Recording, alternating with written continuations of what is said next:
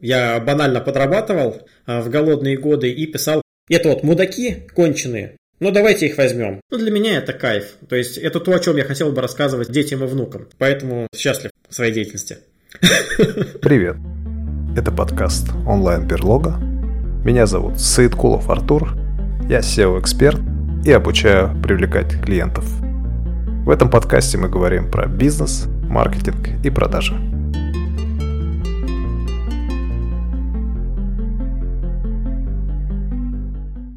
Всем привет! Сегодня у нас в гостях директор СММ-агентства НЕРПа и эксперт по вертикальным видео Ренат Едбеков. Ренат, привет. Привет, друзья. Ренат, расскажи о себе.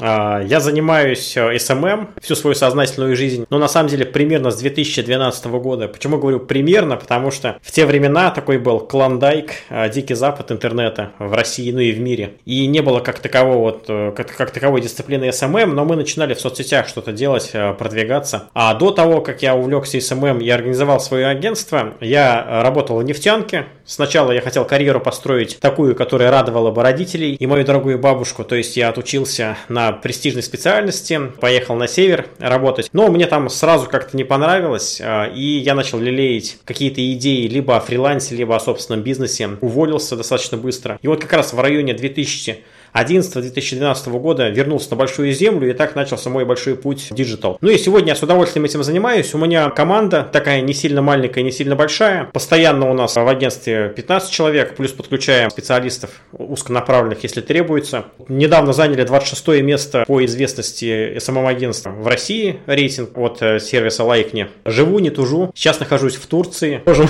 про это тоже поговорить. И увлекаюсь разными интересными вещами. Например, я травмирован травмированный с детства ребенок 90-х, то есть мы любили фильмы, 8-битные приставки и так далее. Я до сих пор всем этим увлекаюсь, тем, что мы любили в 90-е, а даже веду паблик во ВКонтакте, для души мы там обсуждаем разные ретро-старье, и это дает мне такое и вдохновение, и отдохновение, когда есть свободное время. Отлично, спасибо. Ренат, сегодняшний наш выпуск посвящен вертикальным видео, и я хотел бы узнать, с чего ты начинал. В 2019 году, где-то в феврале, вот в начале 2019 года, мой партнер, с которым мы основали агентство Екатерина Ларионова начала мне говорить, что вот появилось какое-то приложение TikTok, по нему скоро будет хайп, надо им заняться. Я скачал это приложение, начал его листать, и вопреки расхожим мнениям, что TikTok для детей – Первое видео, которое я там увидел, была танцующая бабушка. Я ничего не имею против танцующих бабушек, э, и двигалась она неплохо. Но на тот момент я полистал и не увидел в этом перспектив. То есть мы были классическим СММ-агентством, я подумал, ну, каким же заказчикам это предлагать. И удалил приложение к чертям. И ближе к концу года, там уже лето, осень, э, один наш клиент, автомобильный бренд, выпустил видеошоу свое и предложил нам в том числе продвигать его в ТикТоке. Тогда мы его снова скачали, начали в нем разбираться. И я для интереса скачал свою сторис из Инстаграма Обращаю внимание, что запрещенная организация в России, если нас смотрят сейчас из России, скачал сторис и на шару просто опубликовал. Каково же было мое удивление, когда э, я открыл приложение на, на следующий день, и там было 200 тысяч просмотров. 200 тысяч на обычный сторис, где я просто а, что-то говорю в камеру, и сотни комментариев. Люди мне писали, «Э, ты попал в рек, вот тебе повезло. Я думаю, что за рек? Стал разбираться, ну и дальше все завертелось. Уже к концу 2019 года я среди коллег SMM щиков одним из первых провел лекцию по ТикТок. На тот момент обобщил вот те скудные знания, которые были. Потом мы стали общаться вот э, в клубе по интересам. Одним из первых в том числе вот был Артур, наш сегодняшний ведущий подкаста. Да, и э, это было прикольно, это было драйвово. Эти 4 года пролетели. И ТикТок э, дополнительно дал буст моему агентству, потому что, во-первых, он был хайповый, все его хотели. А я был одним из первых, кто начал его предлагать на рынке. Соответственно, к нам пошли бренды, стали приглашать на тендеры именно по, ТикТоку. Ну а потом э, все знают эту историю, что начиная с марта 2022 года ТикТок ограничил возможность публикации новых роликов в России. Была небольшая психотравма из-за этого, но мы э, адаптировались и сегодня э, вместо ТТ, вместо ТикТока делаем просто ВВ, вертикальные видео для всех платформ. И сегодня к ним, в принципе, требования увеличились, потому что конкуренция сильно растет. Таких больших охватов, бесплатных просмотров, как давал TikTok, другие платформы не торопятся давать пользователям. И, соответственно, есть что делать в этой области. По-прежнему можно дальше исследовать вертикальные видео. Для тех, кто хочет, может быть, съязвить по поводу слова «исследовать», а я скажу, что вертикальные видео это не просто, когда вы камеру поворачиваете на бок и вертикально и снимаете. Это на самом деле такая мини-режиссура, потому что а, вертикальные ролики на любой платформе, они, попадая в ленту рекомендаций, демонстрируются новым зрителям, которые еще не знакомы с вашим проектом. Они не знают, кто вы, чем занимается ваша компания. И чтобы их а, любовь заинтересовать с первого взгляда, заставить, во-первых, человека остановиться на вашем ролике, досмотреть его до конца, нужно продумать ряд ухищрений, начиная от громкого интригующего заголовка, заканчивая, собственно, красивым а, видеорядом, чтобы человек там красиво смотрелся или красиво говорил. И это на самом деле целая наука, потому что мы занимаемся собственным ручным исследованием, классифицируем ролики по видам, какие они бывают, стараемся обобщить а, правила, которые можно применять, то есть какие заголовки лучше работают и так далее.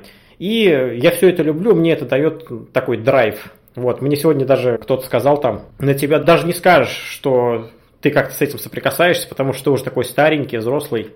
Вот такой мне комплимент сегодня сделали.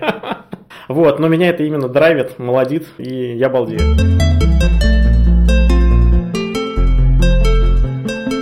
Ренат, а ты сказал, что площадки сейчас не дают добиться больших просмотров просто так. Какие же секреты есть или как можно добиться в 2023 году большого количества просмотров вертикальных видео вне зависимости от площадки?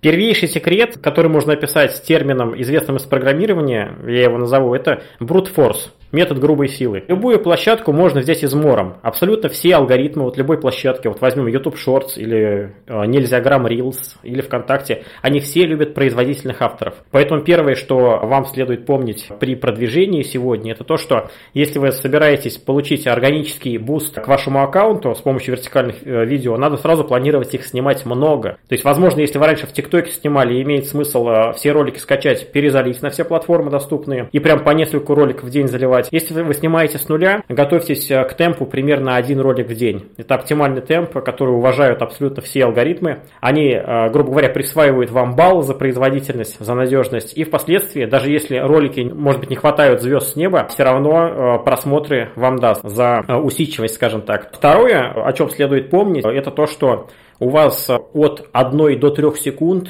есть, чтобы заинтересовать пользователя, чтобы он остановился на вашем ролике. Что значит остановился? Ленту рекомендаций пользователи листают с огромной скоростью, бешено машут большим пальцем, и они очень искушенные современные зрители, они уже видели все. То есть, если, допустим, даже вы снимаете в популярной категории, там, домашние животные, и снимаете любимого кота, есть сотни котов уже, которые намного более красивые, намного более дрессированный, чем ваш, и будет бешеная конкуренция. И, соответственно, чтобы именно ваш котик или ваш ролик привлек внимание какого-либо пользователя, нужно хорошо постараться. То есть это сила первого кадра. И здесь есть два подхода. Если вы снимаете ролики без привязки к речи, то есть у вас э, в первую очередь визуал, да, опять-таки это могут быть залипательные ролики, ролики про рукоделие, про красивую природу, либо про животных, то здесь решает, в принципе, первый кадр. То есть главное, чтобы было интересно. Например, кот куда-то прыгает, и может быть он промахнется, да, с ветки на ветку, там может упасть. Это приковывает внимание людей. Теоретически э, человек может остановиться на вашем ролике, начать его досматривать. Алгоритмы это котируют, если ваш ролик досматривается, и начинают показывать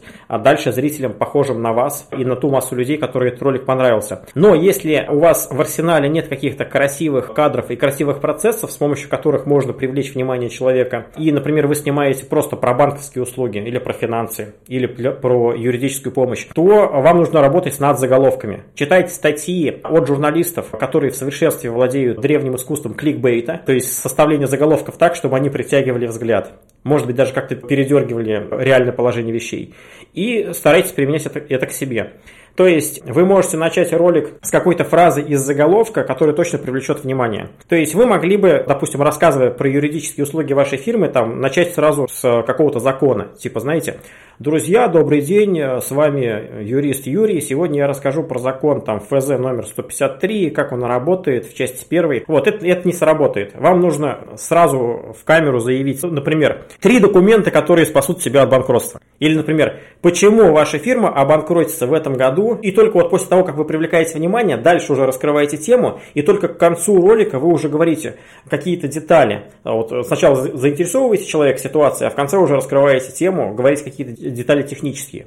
То же самое также поступают, например, репетиторы по химии. Они не начинают свой ролик э, сразу с химических формул. Это отпугнет большинство зрителей. Сначала они показывают, например, химический опыт в лаборатории, берут пробирку, наливают туда какой-нибудь реактив, там э, дым поднимается, жидкость меняет цвет. Привлечено внимание людей, после этого только уже идет объяснение, что это были за химические элементы, как они между собой взаимодействовали. Соответственно, вот надо вот так работать. Ну и третье, что важно, при съемке вертикальных э, видео сегодня, это, конечно же, делать хороший визуал. При этом я не имею в виду, что нужно покупать дорогостоящее оборудование. То есть какую-то суперкамеру, спецтехнику для съемки имеет смысл покупать только если у вас специфическая съемка. Например, вы спортсмен, вы ездите на ралли, тогда вам нужна экшн-камера, которая не сломается во время гонок и не боится грязи и воды.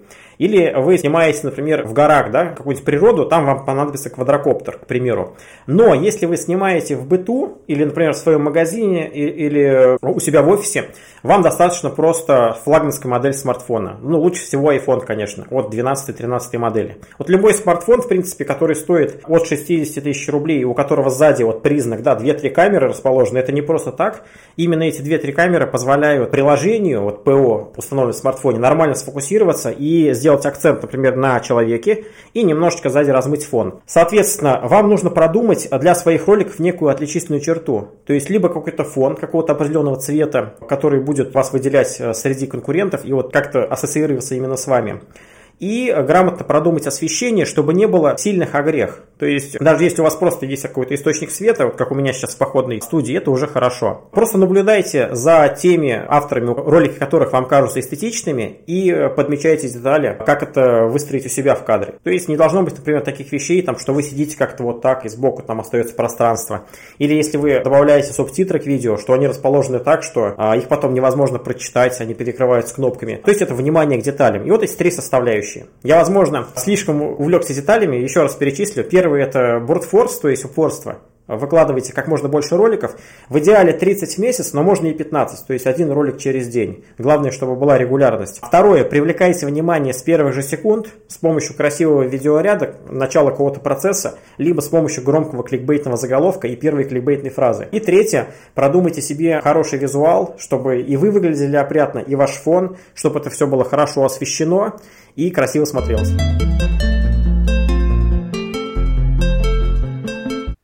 Большое спасибо, замечательный гайд. Я хотел бы тебя спросить, а как выбрать свою нишу и понять, в какой тематике развиваться? Всегда следует понимать, что есть широкие категории или тематики, широкий набор тем, и есть узкая специализация вашего аккаунта. Возьмем пример. Допустим, э, есть, опять-таки, очень популярная категория животных, но к ней будет, э, к этой категории относиться куча аккаунтов. Это и ветеринарная клиника, и аккаунт зоопарка, и аккаунт там телеведущего Дроздова там в мире животных и так далее. И для чего это нужно понимать? Дело в том, что все абсолютно соцсети, и это не TikTok придумал, делят э, давно уже все бизнес-страницы, все авторские аккаунты, все блоги на различные категории. Для чего это делается? Задача э, соцсети сделать так, чтобы пользователи как можно дольше в ней залипли, чтобы смотрели контент, который им интересен. В этом суть э, рекомендательных лент. И проще всего классифицировать зрителей по группам. Вот есть группа зрителей, которым нравится видео про животных. Откуда эти соцсети это знают? Потому что они это и гуглят, и залипают они на таком контенте. Есть довольно увесистая группа людей, которым интересен спорт. Есть те, которые любят учиться и подписываются на разные паблики, там изучение английского языка и так далее. Есть те, кого интересует бизнес. Есть те, кого, кто приходит за adult тематикой, там смотрит 18+. Таких тоже нейросеть знает и так далее. И, соответственно, вы всегда попадаете в какую-то широкую категорию. Например, у вас э, классический какой-то бизнес, да, B2B. То есть вы оказываете услуги для других юрлиц, для других бизнесменов. Вам нужно понять, в, каком, в какой из э, общедоступных категорий вы вписываетесь. То есть у вас может быть образовательный проект, и вы как бы в категорию образования попадаете. То есть вы рассказываете, например, как построить такой же бизнес на высокие чеки, как работать с B2B, специфику работы с юрлицами, закупки, тендеры там и так далее. С другой стороны, вы можете сделать развлекательный аккаунт. Вы можете придумать какое-то шоу, где, например, как мы с Артуром сидим, вы можете со своим партнером вести развлекательное шоу, какой-нибудь стендап про бизнес. Тогда у вас будет развлекательный аккаунт. И э, вы заранее это продумываете и создаете какой-то уникальный набор жанра именно роликов для, для вашего аккаунта. Соответственно, ваша задача посмотреть, какие в принципе, типа аккаунтов сегодня есть, полазить э, по соцсетям. Например, э, мало кто знает, что соцсети сами себе подсказывают. Вот э, если вы зайдете сегодня в Яндекс.Зен, он у вас уточнит интересы, которые у вас есть. То есть, что вам интереснее? Спорт, развлечения, читать новости, читать про науку, про музыку и так далее. Соответственно, вот это и есть перечисление всех категорий, на которые Дзен сегодня делит зрителей и авторов. Во ВКонтакте нейросеть присваивает сегодня прям и, и пишет, к каким категориям относится ролик. То есть вы публикуете ролик, он сам определяет, что, например, он относится к категории музеи,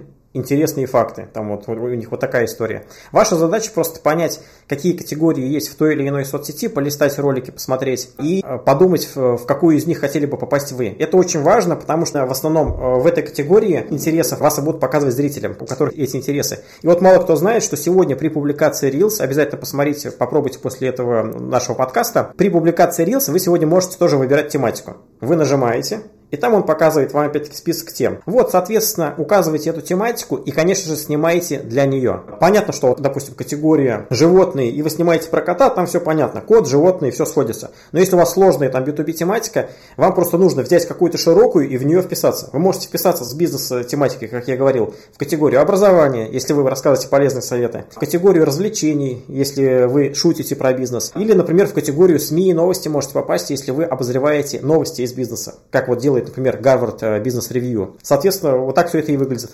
Хорошо, спасибо большое. Полный ответ мы получили от тебя. Скажи, пожалуйста, какая ниша сейчас наименее заполнена? То есть где не хватает экспертов, а возможно людей, которые создают какие-то видео, если это не экспертные вертикальные видео, где пустое пространство, в какую сторону двигаться? Очень классный э, вид аккаунтов – это производственные. Может быть, каждый из вас хотя бы по разу видел популярные ролики, например, московского метро или с какого-нибудь завода. Это потрясающая ниша. Если у вас есть возможность с каким-то производством, с каким-то цехом, заводом, с какой-то организацией связаться, это будет прям классно, показывать жизнедеятельность. Мне очень нравится аккаунт Починка сервис из э, Петербурга. Ребята просто чинят телефоны, но то, как они это показывают на видео, это просто замечательно. Ну, они отвечают на бытовые вопросы. Например, они показывают и объясняют очень просто, почему, например, не стоит играть в мобильные игры, игры, когда у вас смартфон заряжается. Прям по-простому показывают как происходит перегрев и возгорание аккумулятора и все такое прочее. Второй вид аккаунтов, который преступно недооценен сегодня в вертикальном жанре, это некое шоу в формате интервью. То есть в роликах до минуты можно вполне приглашать интересных гостей и проводить блиц-интервью в формате короткого вопроса и короткого ответа. Тоже вполне, ну, довольно мало шоу запущено подобных, и это тоже перспективная ниша. Третье – это шоу в принципе. А, это вот я бы рекомендовал, в принципе, компаниям и брендам. Вы можете придумать шоу какого-то определенного формата. Ну, например, вы приглашаете там трех участников, они выполняют какие-то задания или отгадывают какие-нибудь загадки и э, в конце получают приз. Это тоже можно уместить вполне в минуту. Главное, чтобы это было в таком коротком формате. И это тоже будет хорошо работать. И четвертое, каких аккаунтов, в принципе, до сих пор маловато, это аккаунтов, которые разрушают, скажем так, законы жанра и привносят что-то новое. То есть так или иначе, когда мы смотрим на популярные аккаунты, плюс-минус мы все это уже видели. Просто кто-то снимает качественнее, кто-то там меньше. Но очень редко, вот с каждым, наверное, месяцем все реже, я вижу ролики в жанре, который я вот еще до сих пор не видел. Какое-то переосмысление, когда происходит. Последнее, что я увидел подобное, здесь следите обязательно за западными аккаунтами, это еще одна подсказка для всех русскоязычных, потому что оттуда приходят а, все свежие идеи и тренды очень часто. Парень, я, к сожалению, пока не запомнил его никнейм, парень там ведет подкасты сам с собой. То есть он каждый раз себя приглашает на подкаст в разных ролях, скажем так, разных ипостасях. Он, он себе задает вопрос, ведущий такой сидит там с микрофоном, он же отвечает. Это свежий какой-то взгляд на самого себя, какое-то самопознание. Вот, очень интересно за этим наблюдать.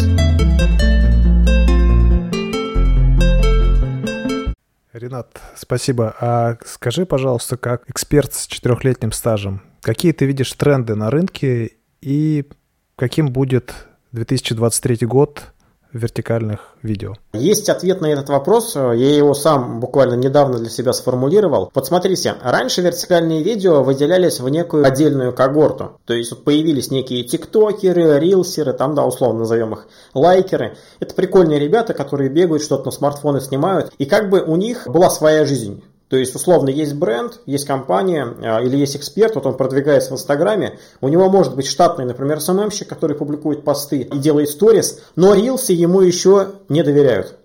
Вот, для этого приглашается отдельный какой-то человек, приглашается какой-то подрядчик, тендер там и так далее, и снимаются ролики. В 2023 и дальше этого будет все меньше. Почему? Потому что раньше это все крутилось вокруг ТикТока, который был, вот вдумайтесь, это было отдельное приложение, в котором единственный контент это вертикальное видео.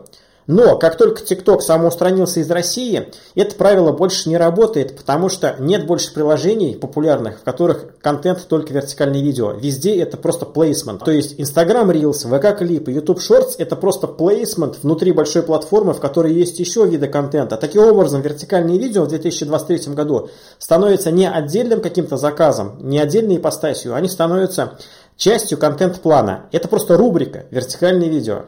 То есть э, сейчас контент-план в SMM состоит из трех слоев. Сторис, посты и вертикальные видео. И надо, во-первых, четко понимать любому SMM-специалисту и маркетологу, какие функции у сторис, постов и вертикальных видео, чем они отличаются, можно ли дублировать инфоповоды в них всех в трех. И, конечно же, это вторая грамотность для э, сегодняшних маркетологов. То есть э, в прошлом году, в позапрошлом, вот must-have для современных SMM-щиков становилось умение делать чат-боты, или понимать, да, вот как их проектировать и так далее, автоворонки и воронки с помощью чат-ботов. И теперь еще планирование продюсирование вертикальных видео. То есть, как и в случае с чат-ботами, руководителю самого отдела или предпринимателю не обязательно самому собирать чат-боты, не обязательно самому снимать вертикальные видео. Но надо понимать, зачем они вам нужны, э, сколько они стоят и у кого, собственно говоря, их заказывать. То есть здесь вот э, формируется такая тенденция. Вот, соответственно, э, на рынке больше будут выживать сегодня те, кто делают комплексный SMM и в нем умеют делать еще и вертикальные видео.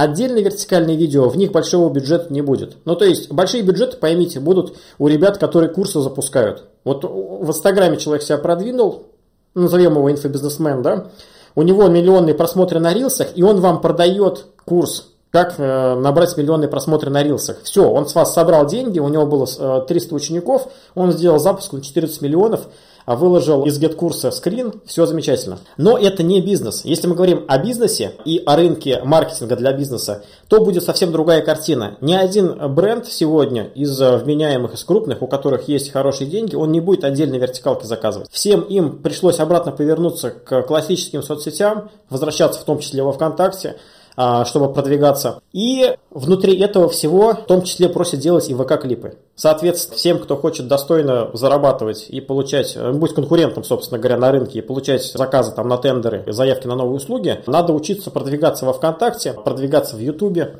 продвигаться в Телеграме, не забывать, может быть, про нельзя грамм, если заказчик на это готов. И внутри этого будет какая-то часть отведена вертикальное видео. То есть они просто стали теперь обыденностью, они стали составным, э, составной частью контент-плана. И вертикальные видео, они как бы стали таким хорошим тоном для бренда. Вот раньше хорошим тоном считалось, что у бренда будет сторис. Недопустимым э, было, что у него только посты, все серенько и нет живых сторис. Потом все научились делать сторис, Сегодня кому не зайди, везде сторис есть, оперативная информация. Но пока мало кто делает вертикальные видео. И вот они становятся такой вишенкой на торте, то, что делает бренд актуальным, именно в контексте продвижения соцсетей. То есть ты рекомендуешь тем командам, которые сейчас специализируются на создании вертикальных видео, переходить к комплексному обслуживанию, правильно понимаю? И наоборот, те, кто не занимался вертикальными видео, соответственно, внедрить эту услугу у себя.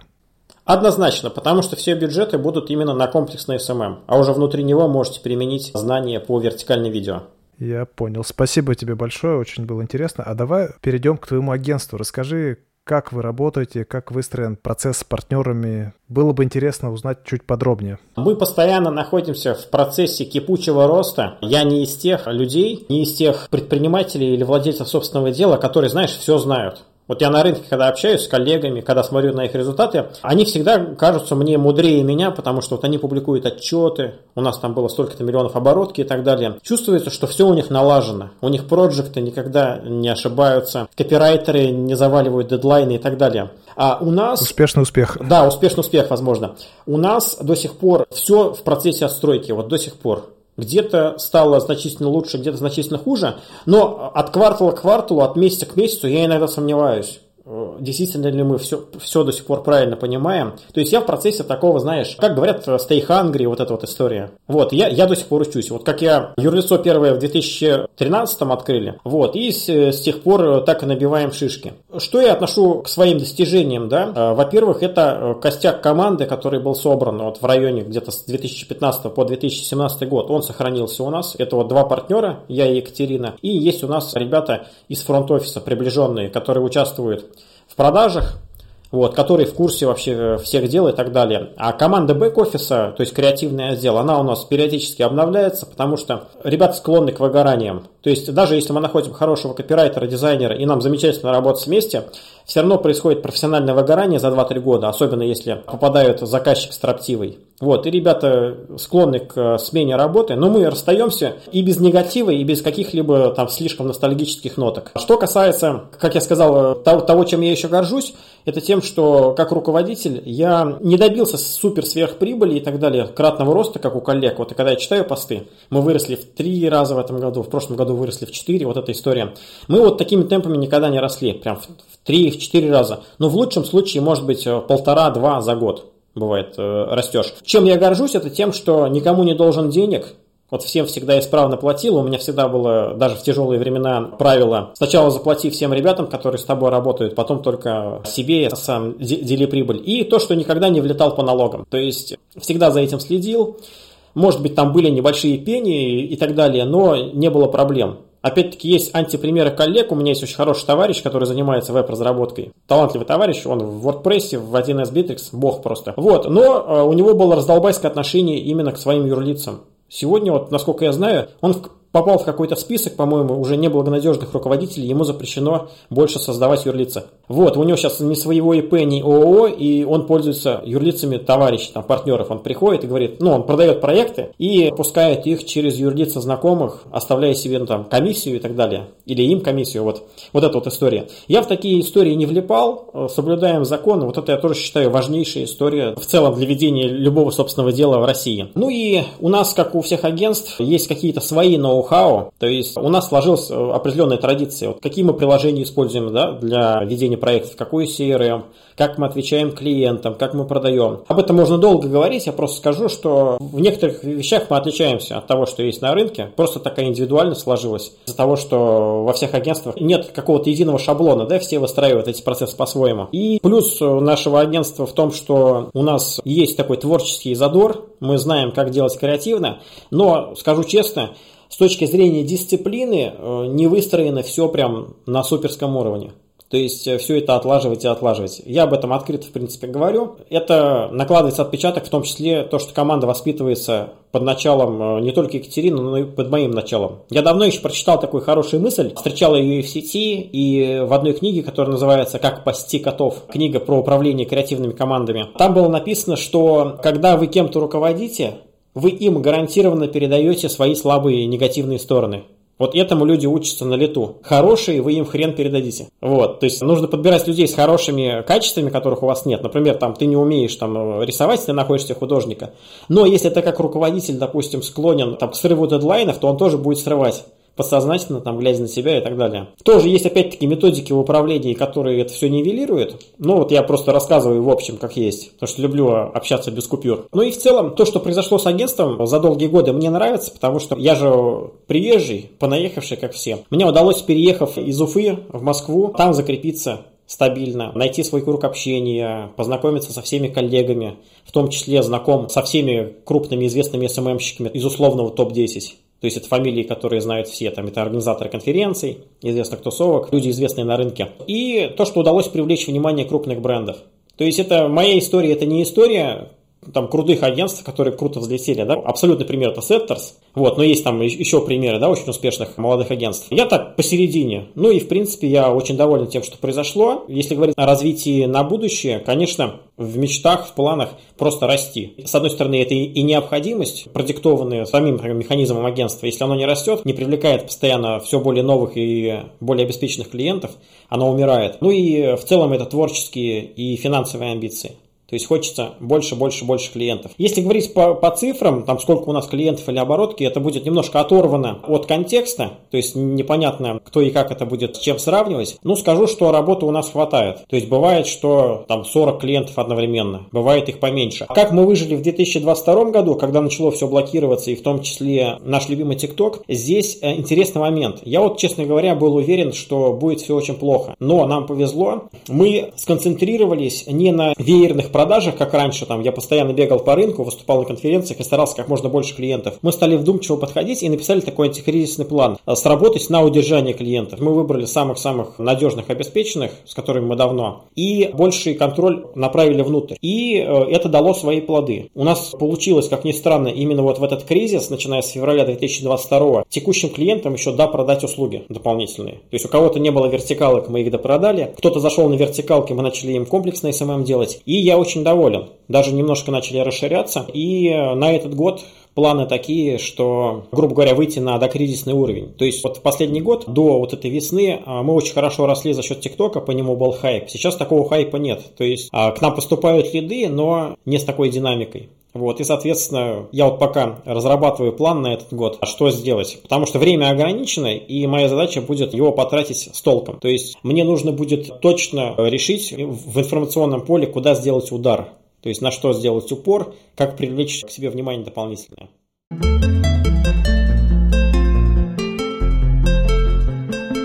Ренат, ты говорил о том, что раньше ты бегал за клиентами по конференциям, сейчас вы сконцентрировались на приоритетных клиентах. Расскажи, пожалуйста, про критерии отбора клиентов, если они существуют. Если говорить об отборе до того, как мы взаимодействовали с клиентами, а, то мы в основном нацелены на работу с крупными брендами. В том числе, не побоюсь этого слова, мы работали и продолжим работать при удачном течении обстоятельств с госструктурами. Здесь прошу правильно понять меня, радикально настроенную аудиторию. Дело в том, что когда я говорю госструктуры, я не подразумеваю, скажем так, ту часть, которая сейчас находится под э, таким активным обсуждением общественности, да, вот, которая ведет действие. А на самом деле в любом государстве государстве есть различного рода госпроекты, которые э, никак не связаны с делами, которые обычно критикуются в любом государстве, которые занимаются вполне себе созиданием. Это может быть новые мобильные приложения, к примеру, там, для помощи пенсионерам там, или медицинское. Могут быть проекты, опять-таки, связанные там, с социалкой и так далее. И у них стоят задачи по продвижению в соцсетях в том числе. Вот, нам с такими проектами работать нравится и всегда нравилось. И есть, конечно, такое мнение, что взаимодействие с чем-то государственным ты обязательно пачкаешь, двигаешься, особенно сейчас, да, вот когда происходит конфликт да, двух, двух и более стран, да, ну, если рассматривать на философски, это верно, но полностью абстрагироваться от государства нельзя, то есть тогда нужно отказываться от услуг ЖКХ, не ездить по дорогам, которые построило государство и прочее, прочее. Поэтому есть вещи все-таки, которые надо отделять от какой-то своей принципиальной позиции и вполне можно работать. Вот, поэтому мы нацелены вот всегда вот при таком отборе, да, а хочется работать с хорошими интересными госпроектами, хочется работать с крупными известными брендами. Чем известнее и богаче бренд, тем лучше. Это значит, что задачи будут более имиджевые, такие более пиар-задачи, более творческие, и бюджеты, соответственно, будут больше. И, что немаловажно, корпоративная культура будет лучше. Потому что если ты работаешь, словно с компанией, например, что-то ИП, в этом, в принципе, нет ничего плохого, но здесь э, в большей степени лотереи может быть, потому что человек может быть не готов там, к деловым переговорам, к тому, чтобы нормально вести переписку и так далее. И это может привести тоже к неудобнику в работе. И скажу, с кем мы не работаем принципиально. Вот обычно, когда агентство спрашивает, с кем вы не работаете, основатель агентства начинает говорить, вот мы не работаем там с ребятами, которые портят экологию, или, например, с табачными фабриками, потому что курить вредно. Нет, у меня такого не будет. Придет Филипп Моррис, я с ним поработаю. Донской табак придет, тоже поработаю. Если бы это можно было рекламировать. Да, я, я имею в виду в теории, да, что допустимо, что нет. А вот с кем мы не работаем, это с личными брендами сложилась тоже не, не очень у нас такая тенденция, когда к нам приходили и известные, и не слишком известные люди на продвижение именно личного бренда, личного аккаунта, всегда это сопряжено с такой спецификой, с гемором. Когда лично с человеком работаешь, он относится к созданию контента слишком, скажем так, трепетно, нежели чем там абстрагировано представители компании. И вот то, что сегодня называется модным словом social selling, то есть это ответвление SMM, при котором людей продвигают как личностей в LinkedIn, в Facebook, запрещенном в РФ, этим занимаются прекрасно коллеги. Вот, например, Ольга Бондарева, один из апологетов э, вот этого подхода, может быть, кто-то знает, Можете найти в Фейсбуке, почитать очень интересные посты. Вот они любят прям людей продвигать. Мы с этим не работаем. Так вот, как я сказал, желанные для нас это бренды и крупные разные корпорации. Наша задача попадать в их поле зрения. Когда мы в их поле зрения попадаем, чаще всего мы сидим на входящих лидах в основном. То есть мы практически не занимаемся холодником. В большинстве случаев заявки нам падают либо на почту, на сайт, либо приглашаются в тендер, приглашаемся в тендер через площадку, либо непосредственно через меня. Мне в Телеграме или в Фейсбуке пишут менеджеры компании, которые хотят с нами поработать. И первичный скоринг клиента всегда провожу я поскольку чаще всего проходит э, через меня первичная заявка, я, исходя из своего опыта и каких-то своих, может быть, даже предрассудков субъективных, предыдущего моего опыта, всегда сразу примерно характеризую как-то клиента и ребят предупреждаю. То есть я прям говорю, вот этому клиенту давайте побыстрее, там я чувствую, надо вот, иначе прогорит. Давайте вот все отодвинем, сегодня-завтра сделаем КПшечку. Где-то я говорю, вот это рискованный клиент. Скорее всего, он через месяц отвалится, вытряхает нам мозги, и так далее. Ну и скажу, что я, в принципе, редко ошибаюсь. То есть, когда такой первичный скоринг провожу, я сразу ребятам даю некую рекомендацию, да, на что сделать акцент, на что сделать упор. И э, если мы прям не хотим работать, чаще всего это выясняется либо после первого звонка в Zoom с клиентом, либо сразу в переписке, не работаем э, прям с явными неадекватами, которые могут начать прям во время звонка грубить. Бывало такое. И не работаем с теми, кто, в принципе, не совсем понимает, что заказывает, не понимает, почему это столько стоит. То есть, если нам сходу идет разговор, что, ребят, давайте ролики снимем за 12 тысяч, там, посты напишем за 13, пусть будет 100 продаж, а потом я подумаю, продолжать ли. Но здесь мы тоже, при всем желании, даже если это замечательный человек по человеческим качествам, мы работать не можем, мы не сможем реализовать экономически такой проект. Ну, я думаю, здесь ничего уникального, э, все как у всех. Но в нашей практике есть история, когда мы соглашаемся на проект, в котором менеджеры такие ретивые, злые и так далее, и любят, в принципе, топтаться на агентстве. Это ни для кого не секрет, такие менеджеры бывают токсичные. Я уж не знаю, специально они так себя ведут, или какие-то это внутренние против, против, проблемы, может быть, они так вымещают на агентстве. Ну, например, могут задолбать там огромным количеством правок, или прям все им не нравится и так далее, всячески осложняют жизнь, или начинают ночью написывать. Конечно, деньги лишними не бывают. Неоднократно я шел на сделку с совестью. Прям ребят предупреждал, говорил условно. Это вот мудаки конченые, но давайте их возьмем. У них ценник хороший, они в принципе платят. Не берите на личный счет. Давайте просто терпеть, получать деньги. А я опять-таки в каких-то идеальных агентствах у моих коллег, у которых все получилось идеально проработать и настроить, возможно, от таких, таких клиентов в принципе не заводят. Там и отказываются от этих денег. Но я пока до такого не дорос. Признаю. Вот, и несу этот крест.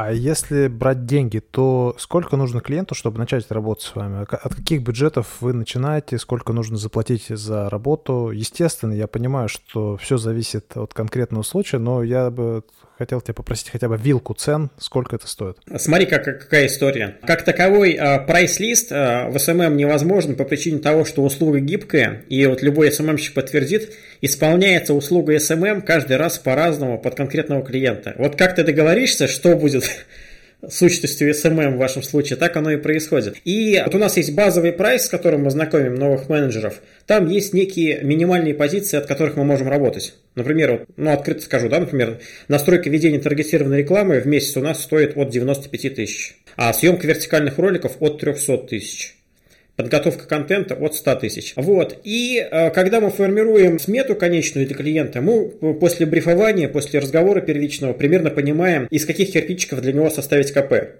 То есть он может сразу обозначить, там, допустим, что там, видео мне не нужны, надо там введение, плюс таргет и так далее. И какие-то услуги из нашего прайса отпадают, какие-то остаются. И мы, конечно, всегда вот э, оценивая клиента, понимаем примерно, какую сумму он имеет в виду. Ну, редко они озвучивают, что вот у нас есть 600 тысяч на работу и, и, там, и на рекламный бюджет в месяц. Но все равно всегда понятен некий лимит. И при формировании конечной сметы нас интересует вот общая цена да, за нашу работу, которая будет. И в ней гибко вот может, может подстроиться так, так, что за таргет чуть-чуть дешевле, номинально выглядит в строчке, за это чуть дороже, это гибко регулируется, чтобы продать, потому что мы четко понимаем, как продастся, э, на какую сумму, какая услуга. И у нас всегда есть приписка в компреде, вот, я, вот это, я думаю, не у всех есть, у нас там написано, что вот мы сформировали для вас смету, компред по результатам брифа и, э, и встреч. И вот стоимости, которые вы видите в отдельных строчках, они актуальны только для этого компреда. Потому что мы для вас сформировали пакетную услугу, которая для нас выгодна. У нас там все компенсируется. То есть, условно, если нас попросили поменьше роликов и так далее, мы там можем, допустим, видео подешевле сделать, но при этом э, нам все равно нужно, нужно компенсировать общение, время, которое тратится. Где-то мы добавим и так далее. И вот бывают э,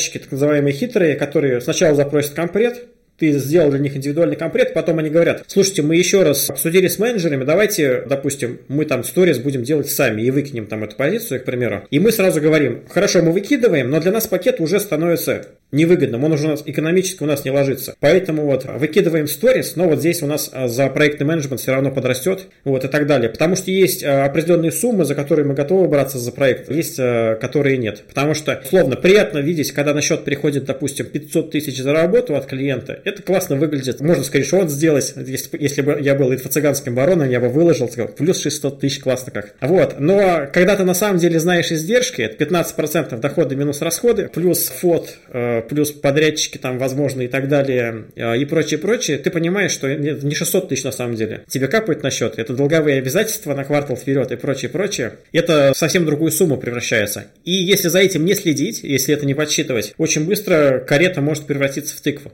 То есть ты думаешь, что тебе капают на счет миллионы, а на самом деле тебе бухгалтер посчитает по результатам квартала, расходы превысят доходы, ты сидишь с нулем. Или, не, не, не дай бог, еще в минусе. Это то, о чем ты говорил, как некоторые коллеги на рынке оказываются в долговой яме. Ты про это, да, как раз?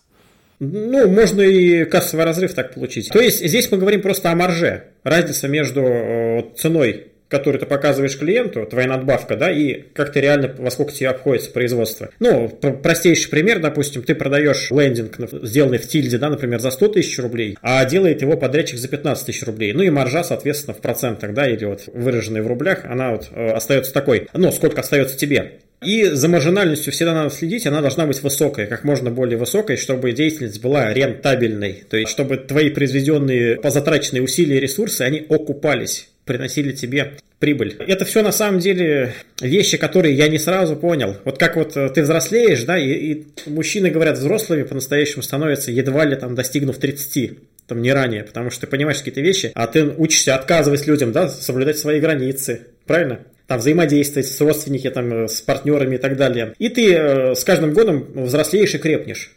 Получается, в 35 ты уже такой э, сформированный человек, который, у которого нет рациональных страхов, подростковых комплексов, да, в идеале. Я вот помню, на, на своего отца смотрел и думал, какой он классный, он на гулянке, он смелый, там, работает, уважаемый и так далее, а я школьник прыщавый, там. Я все думал, стану ли я таким. Впоследствии все комплексы отпали, я стал совершенно обычным человеком, взрослым, у которого нет каких-то особых страхов и так далее. И вот я сейчас говорю там базовые, да, экономические термины, бухгалтерские и так далее. И к этому тоже, как владелец агентства, не сразу пришел. То есть 5-7 лет назад я был вообще лопухом профаном. То есть маржу я не старался увеличить, кварталами не мыслил, не очень-то считал. Если у меня просили скидку, я ее сразу давал. Был полным лопухом, и, соответственно, прибыль была прям не очень большая. Вот, а я говорю, вот почитаешь коллег, такое ощущение, что они всегда все знали. Но дело здесь, я считаю, не в том, что они где-то вот учились, или была какая-то информация, или им дали совет. Дело э, индивидуальной восприимчивости человека. То есть кто-то быстро учится и за год становится зубром бизнеса, непробиваемым, отличным переговорщиком и так далее. Кому-то нужно 10 лет, как мне. Но я в итоге э, не обижен на судьбу, э, всему, чему надо, научился, и поэтому счастлив в своей деятельности. Это отлично.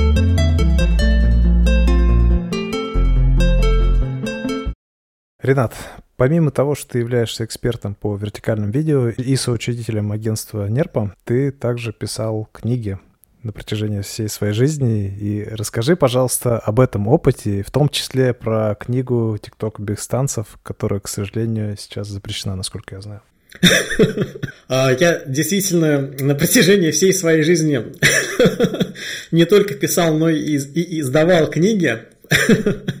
То есть, э, когда я чем-то увлекался, э, мне хотелось сразу этот опыт обобщить. Ну, так, так устроен мой мозг. Э, нарисовать какие-то интересные схемы и выпустить продукт. Вот, желательно еще продать его как следует. И если загуглить мою фамилию, можно поискать и найти на старых сайтах, где-нибудь на Литресе, на Озоне, а старые книги, не связанные с моей сегодняшней деятельностью. То есть у меня были книги на музыкальные темы, я одно время увлекался музыкой, хотел стать музыкантом. У меня были книги на компьютерную тематику. Я банально подрабатывал в голодные годы и писал компьютерную литературу для издательства Эксмо. Причем делал это в том числе под псевдонимом, у них там есть корпоративный псевдоним, который дается для определенных серий книг. То есть ты думаешь, что это человек написал там 50 книг, компьютер для чайников, а это вот разные литературные афроамериканцы э, типа меня. Вот, а мне этот процесс нравился. То есть, во-первых, я оттачивал искусство копирайтинга. Копирайтинг, умение писать тексты, вот на минуточку не все понимают. Вот спросишь кого-нибудь, зачем копирайтинг, да? Зачем читать книгу «Пиши, сокращай» там и так далее. Все скажут, ну как, э, классные посты писать, собирать много лайков. Ничего подобного. Сегодня управление делается текстом. То есть вы управляете людьми, работаете в команде текстом, то есть вы пишете в системе управления проектами, вы пишете письма и так далее. И это крайне важный навык. То есть, если вы пишете тексты, совершенствуетесь в этом, то у вас все хорошо в коммуникации и в вашей карьере.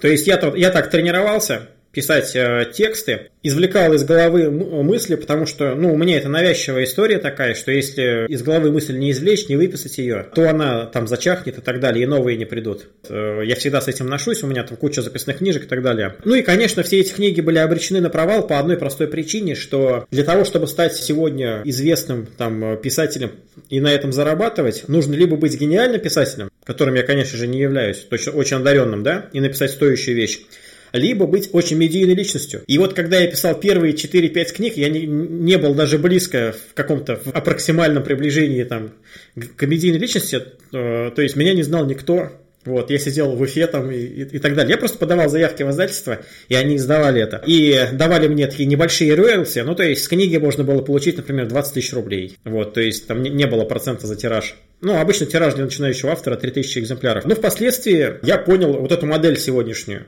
Я общался, во-первых, с книжными продюсерами, так получилось, что познакомился. А если вы сегодня медийный в каком-либо аспекте, то есть, например, ведете блог в Телеграм, там есть, например, 5000 подписчиков, что для Телеграм хорошо, там есть хороший отклик, и у вас есть а, четкая направленная, э, скажем так, деятельность, там вы кардиохирург или SEO-специалист известный, вы можете об этом написать книгу и в издательстве обосновать, что у вас есть медиа-актив, на который эта книга продастся. Вот это совсем другой коленкор. Сразу, грубо говоря, подсчитывается условно ваш медиа-валью, ваш медийный вес, насколько вы известны и так далее. И, соответственно, издательство может на себя взять все обязательства по печати и так далее, и даже по продвижению. Вот, лишь бы только вы своим подписчикам потом эту книгу успешно продали и рекомендовали. Вот, в этом году а, должен был состояться мой триумф. Я написал вот такую толстую книгу «ТикТок без танцев», и было классно. Эта книга заинтересовалась издательство Alpina Publisher, и над созданием этой книги со стороны издательства работала та же самая редакторская группа, которая участвовала в создании «Пиши, сокращай» Ильяха, вот этого хита, да, по редакторско-копирайтерскому искусству. Даже у нее корешок сделали оранжевый, как у «Пиши, сокращай». Может быть, это случайно так получилось, но это для меня был знак такой максимального доверия со стороны издательства. Ну и, как мы знаем, от книга вышла в начале февраля, и сами знаете, что было в середине февраля. ТикТок в марте ушел из России. Тираж мы продали, то есть первый тираж был, по-моему, 3000 экземпляров. Я получил деньги, то есть в этот раз я 10% от продаж книги имею неплохие роялти. Вот. Ну и само издательство не унывает, они мне сказали, ну, как бы, что поделать, пиши новые книги. То есть, типа, ждем. Ну и, и э, есть, конечно, мысли для новых книг. Если раньше это было баловство, Сегодня все-таки это чуть-чуть нечто большее, потому что я банально бравирую тем, что у меня есть изданная книга, и на определенных людей это производит впечатление. На кого-то не производит. То есть некоторые э, знакомые мне откровенно говорят, зачем тебе в 21 веке заниматься бумажной книгой, а там, когда есть видео э, и интернет, а, а заработал ли ты на ней миллион долларов и так далее. Понятно, что есть к чему подкопаться к чему стремиться. Но поскольку мне это нравится, и банально я сентиментальный человек, я уже в начале нашего подкаста говорил, что увлекаюсь э, разными ретро-вещами из 90-х, 80-х, там, из своего детства. И для меня вот эти физические вещи для меня важны. То есть я коллекционирую разные ретро-став, винтаж там из э, прошлого, коллекционирую фигурки мутантов из 90-х. И в том числе вот книги бумажные, вот поставить на полку, там, моя книга из такого-то года, такого-то. Ну, для меня это кайф. То есть, это то, о чем я хотел бы рассказывать детям и внукам. То есть, я смирился с тем, что я не финансовый гений. То есть я не могу свою жизнь посвятить бесконечной гонке по зарабатыванию денег. То есть, э, если бы у меня была история супер успеха, то есть вот из разряда, что вот агентство растет x3 каждый год, вот эта вот история, то я бы на это делал упор. Но поскольку я не финансовый гений, и у меня получается расти просто тихой сапой, там степ-бай-степ понемножку, я зато имею возможность больше кайфовать просто от жизни, не сильно запариваться, иногда на что-то махнуть рукой и прочее, прочее. И для меня внутренне э, становится в конечном итоге важнее. То есть э, вот этот мой уголок а, уютный, и вот книга там поставленная, пусть она не продалась там миллионными тиражами, но она как бы была моя. Вот, ну, для меня это важно, я люблю книги. Это очень классно, что ты нашел себя. Ренат, я бы хотел узнать, а где сейчас можно ознакомиться с твоим контентом, который ты производишь, почитать то есть речь не про книги, речь про контент в соцсетях. Больше всего я люблю на свете Facebook и довольно часто там публикую посты регулярно. А лучше всего меня найти на Фейсбуке, чтобы понять именно направление, скажем так, мысли. Более такой общественный аккаунт э, у меня, как ни странно, в Инстаграме. То есть я там делаю посты, которые, по моему мнению, важны для рынка. То есть вот недавно у меня там был пост «Новые роли соцсетей в 2023 году». Я рассказал, вот, э, как, по моему мнению, в какие соцсети стоит вкладываться, как они сейчас э, себя ведут и так далее. То есть в Инстаграме, да, тоже интересно.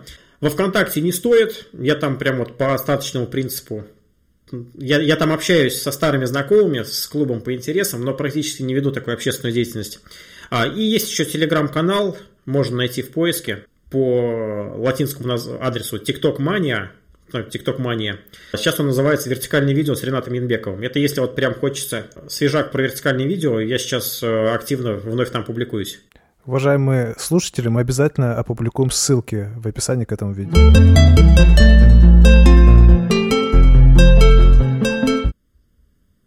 У меня, кстати, был такой вопрос к нашему общему знакомому Саше Диченко. Э, передаем привет дружественному подкасту «Маркетинг и реальность». А, он мне рассказывал а, про то, как ссылки размещаются на страницах да, подкаста, как это все SEOшится и так далее. А, мы с ним просто обсуждали для одного бренда да, интеграцию в подкаст, что это даст и так далее.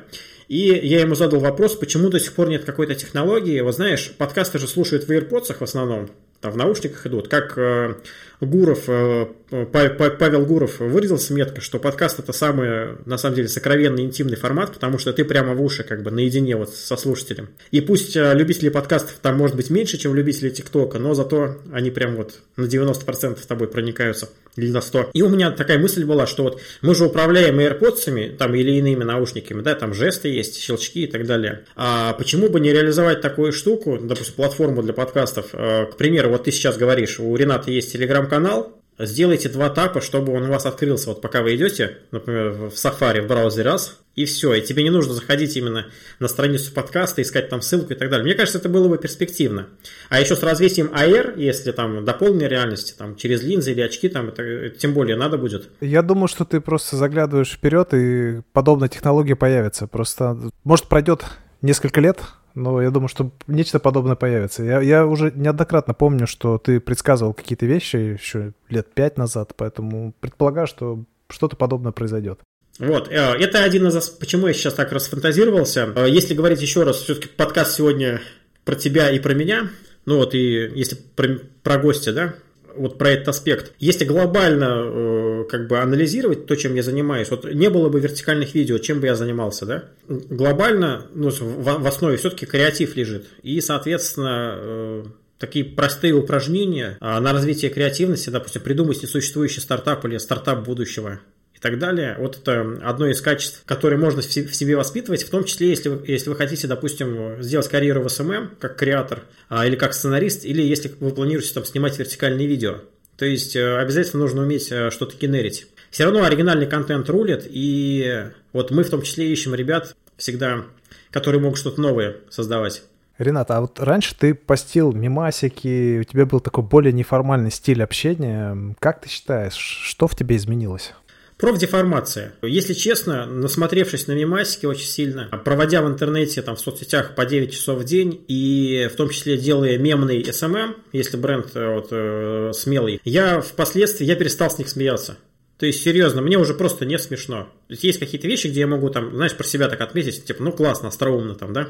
Это, это, это классно, и даже отправить кому-то. Но э, это больше не определяет меня.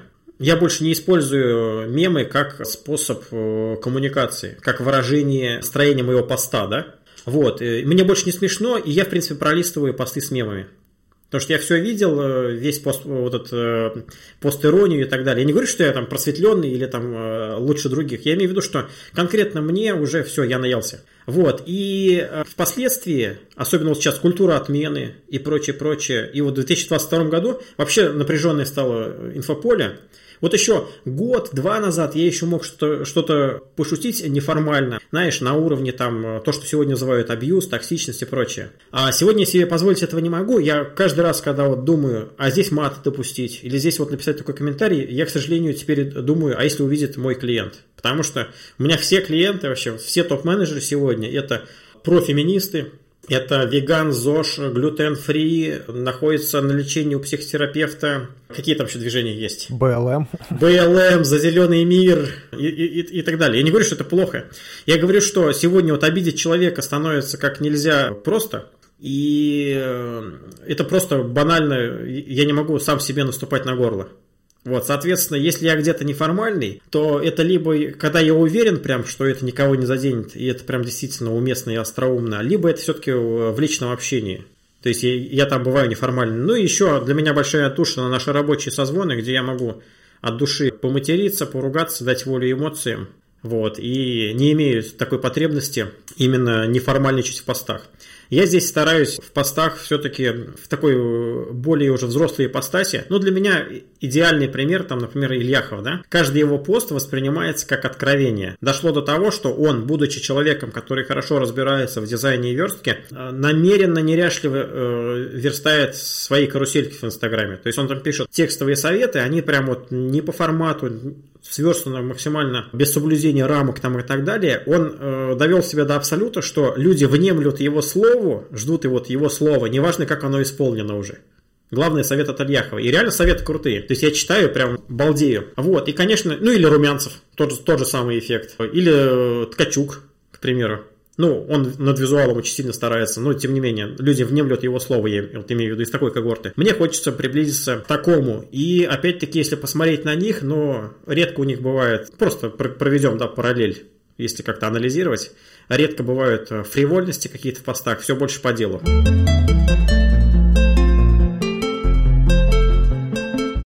Ты как раз упомянул экспертов, на которых ты подписан, с которыми ты знаком. А расскажи, какой контент ты сам потребляешь и самое главное, где? То есть можешь назвать какие-то любимые каналы, неважно в каких-то соцсетях, то есть чтобы понять, на кого ты ориентируешься, кто и почему нравится. Здесь очень интересно, мы с тобой возвращаемся в прошлое. Я помню, что в году, ну, не помню точно, 16 или 17, ты что-то писал, то ли мне в комментариях, то ли пост опубликовал о том, что видео, контент в интернете растет, и его потребление будет вытеснять потребление текста и прочее. Я помню, с тобой начал спорить, там, ерничать и так далее. Это было круто. Такие баталии без, без личных оскорблений. Да? Вот. А, и впоследствии так и произошло. То есть, ну, твоя ставка оказалась верной. И я в соцсетях потребляю очень много видеоконтента. Я вот прям смотрю, у меня постоянный видеоконтент, а в основном это Инстаграм и Ютуб. Вот еще два года назад, когда я был ТикТок, у меня это был в основном ТикТок. Потом ТикТок мы насмотрелись, он сам устранился из России. Сейчас Инста, где я смотрю, вот прям в ленте листаю разные рилсы от тех, на кого подписан. Я подписан на некоторых медийных личностей, наблюдаю за красивой жизнью то есть э, люди меня вдохновляют. Есть, безусловно, очень большое количество коллег, на которых я подписан, но их в ленте меня, мне алгоритмы мало показывают. Я очень много подписан на тех, кого обучал. То есть есть ребята, которые пришли ко мне с вебинаров, мне всегда интересно посмотреть, как они дальше развиваются. Я всегда подписываюсь. Причем недавно был курьезный случай. Есть такой парень, у него никнейм Ростов. Он у меня учился давно на SMM, впоследствии стал таргетологом. И э, я у него наблюдал в Инстаграме, как он переехал на какой-то лазурный берег, вот, по-моему, в Тель-Авив. Репатриировался. И я думаю, вот классно, все, человек там где-то в Иерусалиме, все тепло ему, красиво, вкусная еда, все замечательно. Смотрю как-то YouTube, мелькает ролик Варламова, включаю, Варламов рассказывает, как работают курьеры в Тель-Авиве. Я такой смотрю, это, а это мой бывший ученик стоит и рассказывает Варламову, сколько он зарабатывает курьером, там, как это тяжело стоит в какой-то каске, там, типа, знаешь, как Яндекс доставка, только тамошняя. Вот, я ему пишу, чувак, ты что, это, типа, курьером, что ли, стал? Он говорит, «Э, знаешь, это, курс был у тебя замечательный, но есть нюансы, как бы. Э, в Израиле не сильно развит диджитал, вот, и все прочее, ну просто на таргет не найдешь нормально заказов. Начал работать э, над тем, что востребовано. Вот, и, и работает. Вот, и я очень много на таких подписан. Есть кто делает успехи, кто нет, это уже личные, да, но мне всегда интересно. И вот они у меня заполнены. Меня вот часто супруга спрашивает, такая что за девочка? Ну, интересно мелькает. А я говорю, это слушатели. В свое время подписался. Вот так оно и осталось. И вот именно сейчас, в данный период времени, я потребляю, ну, может быть, стыдно сказать, может быть, наоборот, кто-то похвалит, э, в основном политический контент. Я с февраля не особо его потреблял, я вот жил в такой парадигме, знаешь, что пока меня не трогают, пока меня это не касается, пусть разбираются, там наверху виднее и так далее. Не, разумеется, я не лишен гуманистических э, воззрений, как все. То есть я сочувствую всем, кто оказался в военной ситуации. Но я не, не находился в такой позиции, что надо уезжать из России. То есть есть люди, которые сразу после 2014 года э, уехали. Потом была волна после февраля, сразу уехали. Вот, то есть это люди, для которых было неприемлемо и которые вперед глядели, просчитывали последствия. А я все еще после февраля был в России и все еще, как бы вот меня эта ситуация не касается. Когда она меня коснулась, 21 сентября, именно в этот момент, вот это уже был шаг, за который я не могу перейти. Это уже неприемлемо для меня. Вот. И тогда уже я понял, что дело пахнет жареным. Начал срочно смотреть в Ютубе разные ролики. И с тех пор я на них подсел. И вот прям в день минимум один ролик политического содержания смотрю. Это перевесило все ролики, которые я смотрел раньше. Раньше я смотрел больше для души. Очень люблю кино.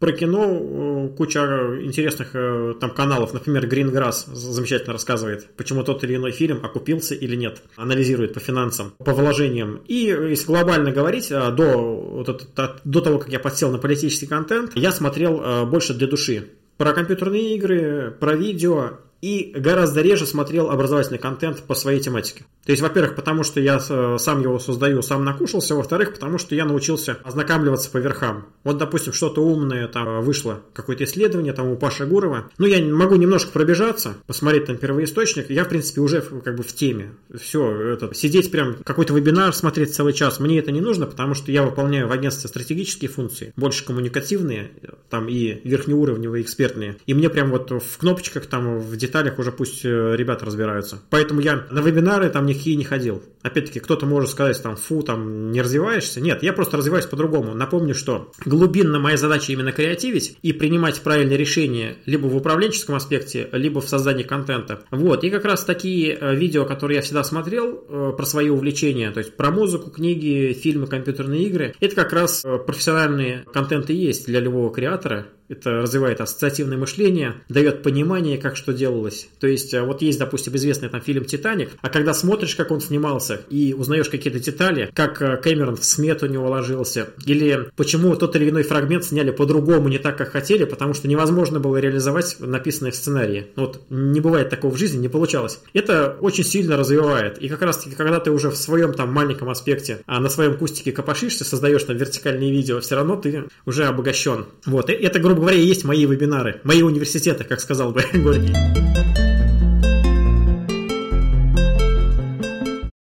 Ренат, спасибо тебе большое. Тебя можно вечно слушать, э, потому что увлекательно, интересно, наполнено. Э, я приготовил краткий блиц и, пожалуйста, коротко ответь на вопросы.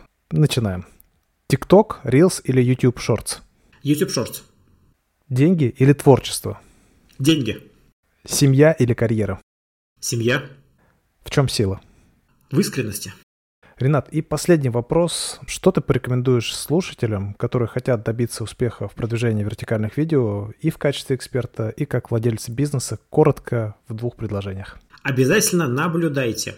Не делайте того, что называется социальная жадность. Не будьте социально жадны, лайкайте, подписывайтесь на многих-многих-многих авторов и смотрите на них. Чем больше у вас будет насмотренность, тем лучше вы будете реализовывать собственный проект. Ренат, спасибо тебе большое. Было очень классно. Благодарю тебя и жду тебя еще раз в гости. Спасибо большое за приглашение. Э, это была замечательная беседа, и она была в большей степени даже дружеская, потому что мне показалось, что мы просто с тобой созвонились поговорить, как э, с родственниками в WhatsApp. Вот, и вот только сейчас ты мне напомнил, что мы в подкасте. Вот, э, беру с тебя публичное обещание, пригласишь меня на сотый выпуск. Обещаю. Договорились. Все, Ренат, успехов и в творчестве, и в твоем бизнесе. Пока. Пока. Это был первый выпуск подкаста онлайн Берлога. Ставьте оценки и подписывайтесь на тех площадках, где вы это слышите. Переходите по ссылкам и оставляйте свою обратную связь. Всегда буду рад ее получить. Благодарю вас за прослушивание и до новых встреч. Пока.